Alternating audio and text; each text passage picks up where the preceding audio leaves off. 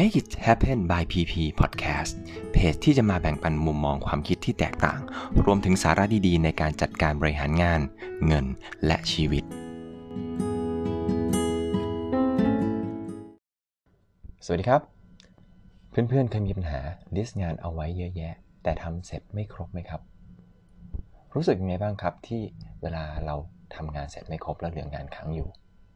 ผมว่าเราจะมีความเครียดอยู่ลึกๆ ถูกไหมครับ วันนี้ผมก็เลยจะมาพูดในหัวข้อเปลี่ยนการทำ to do list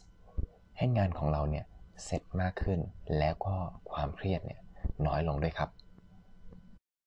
เพื่อนๆลองกลับไปคิดดูนะครับว่าในสัปดาห์ที่ผ่านมาหรือ 1 เดือนที่ผ่านมาเนี่ยเราได้ลิสต์อะไรไว้แล้วบ้าง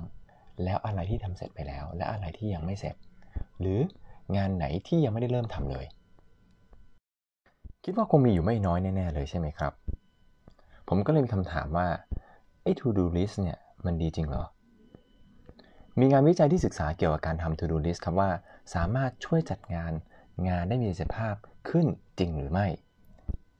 จากการวิจัยตัวเลขสถิติพบว่ากว่า 41%ของงานที่เราจดไว้ว่าจะทำนั้นจะถูกทิ้งไว้ครับ และไม่เคยทำจนสำเร็จเลย เหตุผลที่เป็นเช่นนี้เพราะงานเหล่านั้นไม่มีกำหนดเวลาว่าต้องทำให้เสร็จเมื่อไหร่ เลยส่งผลให้งานที่มีความยากหรือมีความสำคัญน้อย มักจะถูกมองข้ามแล้วก็ลืมไปในที่สุด มันอาจจะไม่ใช่ปัญหาใหญ่ในแง่ของผลสำเร็จของงาน แต่ว่ามันจะส่งผลกระทบต่อความเครียดของเราอย่างหลีกเลี่ยงไม่ได้ครับ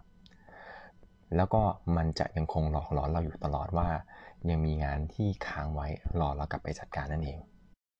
งานวิจัยจาก Florida State University ได้ให้คำแนะนำง่ายๆสำหรับหลีกเลี่ยงปัญหานี้ โดยให้เรากำหนดเวลาไว้ว่า งานดังกล่าว จะต้องทำให้เสร็จภายในวันไหน เวลาไหนเท่านั้นเอง การทำแบบนี้จะทำให้เรามีแนวโน้มทำงานให้เสร็จตรงตามเวลาครับเมื่อเราทำงานเสร็จตรงตามเวลา งานค้างก็จะน้อยลง ความเครียดก็จะน้อยลงไปนั่นเอง กลยุทธ์นี้เราเรียกมันว่า time boxing หรืออีกชื่อหนึ่งเรียกว่า time blocking นั่นเอง มีตัวอย่างของนักกีฬาโอลิมปิกที่ชื่อชานอนมิล เธอสามารถมีเวลาอยู่กับครอบครัว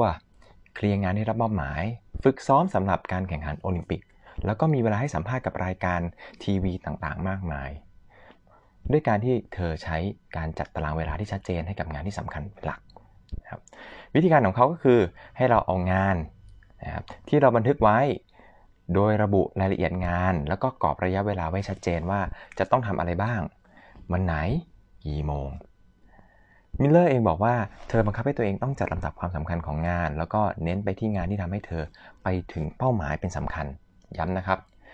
งานเนี่ยจะต้องลิงก์กับเป้าหมายของเธอด้วยใช่ไหมครับ ทุกวันนี้เนี่ยตารางงานของเธอเนี่ยแทบจะลงเป็นรายนาทีเลยทีเดียว แต่อย่างไรก็ตามครับ มันยังคงมีงานบางงานที่อาจจะทำไม่ได้ตามตารางที่เราตั้งเป้าไว้ เพราะบางครั้งอาจจะมีงานแทรกเข้ามา ครับแต่อย่าเพิ่งไปกังวลครับ เพราะตอนนี้เรารู้วิธีในการจัดเวลาแล้ว ไองานที่ไม่เสร็จ เราก็กลับมาจัดตารางให้มันใหม่ครับเราเรียกว่าการทำ reschedule นะครับไปจัดตารางว่าเราจะทำงานนั้นวันไหนเวลาไหน แล้วก็อย่าลืมกลับไปทำตามที่เราตั้งเป้าเอาไว้ด้วย ยกตัวอย่างง่าย ๆครับ สมมุติว่าเราตั้งเป้าไว้ว่าจะออกกำลังกาย ตอน6โมงเย็นทุกๆวันเลย แต่กลายเป็นว่าวันนั้นเนี่ยดันมีตารางนัดหมายว่าจะต้องกลับไปทานข้าวกับครอบครัว เพราะฉะนั้นเราก็จัดเวลาตื่นให้เช้าขึ้นในวันนั้น เพื่อจะได้มีเวลาออกกำลังกายในช่วงเช้า แค่นั้นเองครับ ไม่ยากเลยใช่ไหมครับ เพราะฉะนั้นหากเราเจอปัญหางานค้าง หรือเรากำลังเผชิญกับความเครียดที่งานเราไม่เสร็จอยู่เนี่ย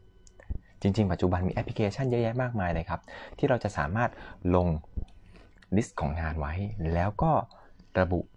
รายละเอียดได้ว่าเราต้องทำงานอะไรบ้างทำวันไหน เวลาไหน กี่โมง ถึงกี่โมง แค่เราเปลี่ยนเวลา เปลี่ยนวิธีการ เท่านั้นครับ รับรองว่างานของเราเนี่ยจะสำเร็จมากขึ้น และที่สำคัญก็คือความเครียดของเราเนี่ยก็จะลดลงไปอย่างแน่นอนครับ และนี่ก็เป็นเทคนิคง่ายๆนะครับที่เราสามารถเอาไปจัดการกับการทำงานของเราแต่ละวัน ครับเชื่อว่าถ้าเราไปใช้ดีๆ และใช้เป็นประจำเนี่ยความเครียดของเราจะน้อยลงไปได้อย่างแน่นอน ถ้าวันนี้เพื่อนๆชอบเทคนิคดีๆ ที่ผมมาแนะนำสามารถกดไลค์กดแชร์ให้กับเพื่อนๆ หรือคนรู้จักได้เข้ามาฟังนะครับเราเชื่อว่าถ้าเรามีความรู้ดีๆ มีแนวคิดดีๆ เราก็สามารถมีชีวิตที่ดีขึ้น มีความสุขมากขึ้นได้เช่นกัน think different make different สวัสดีครับ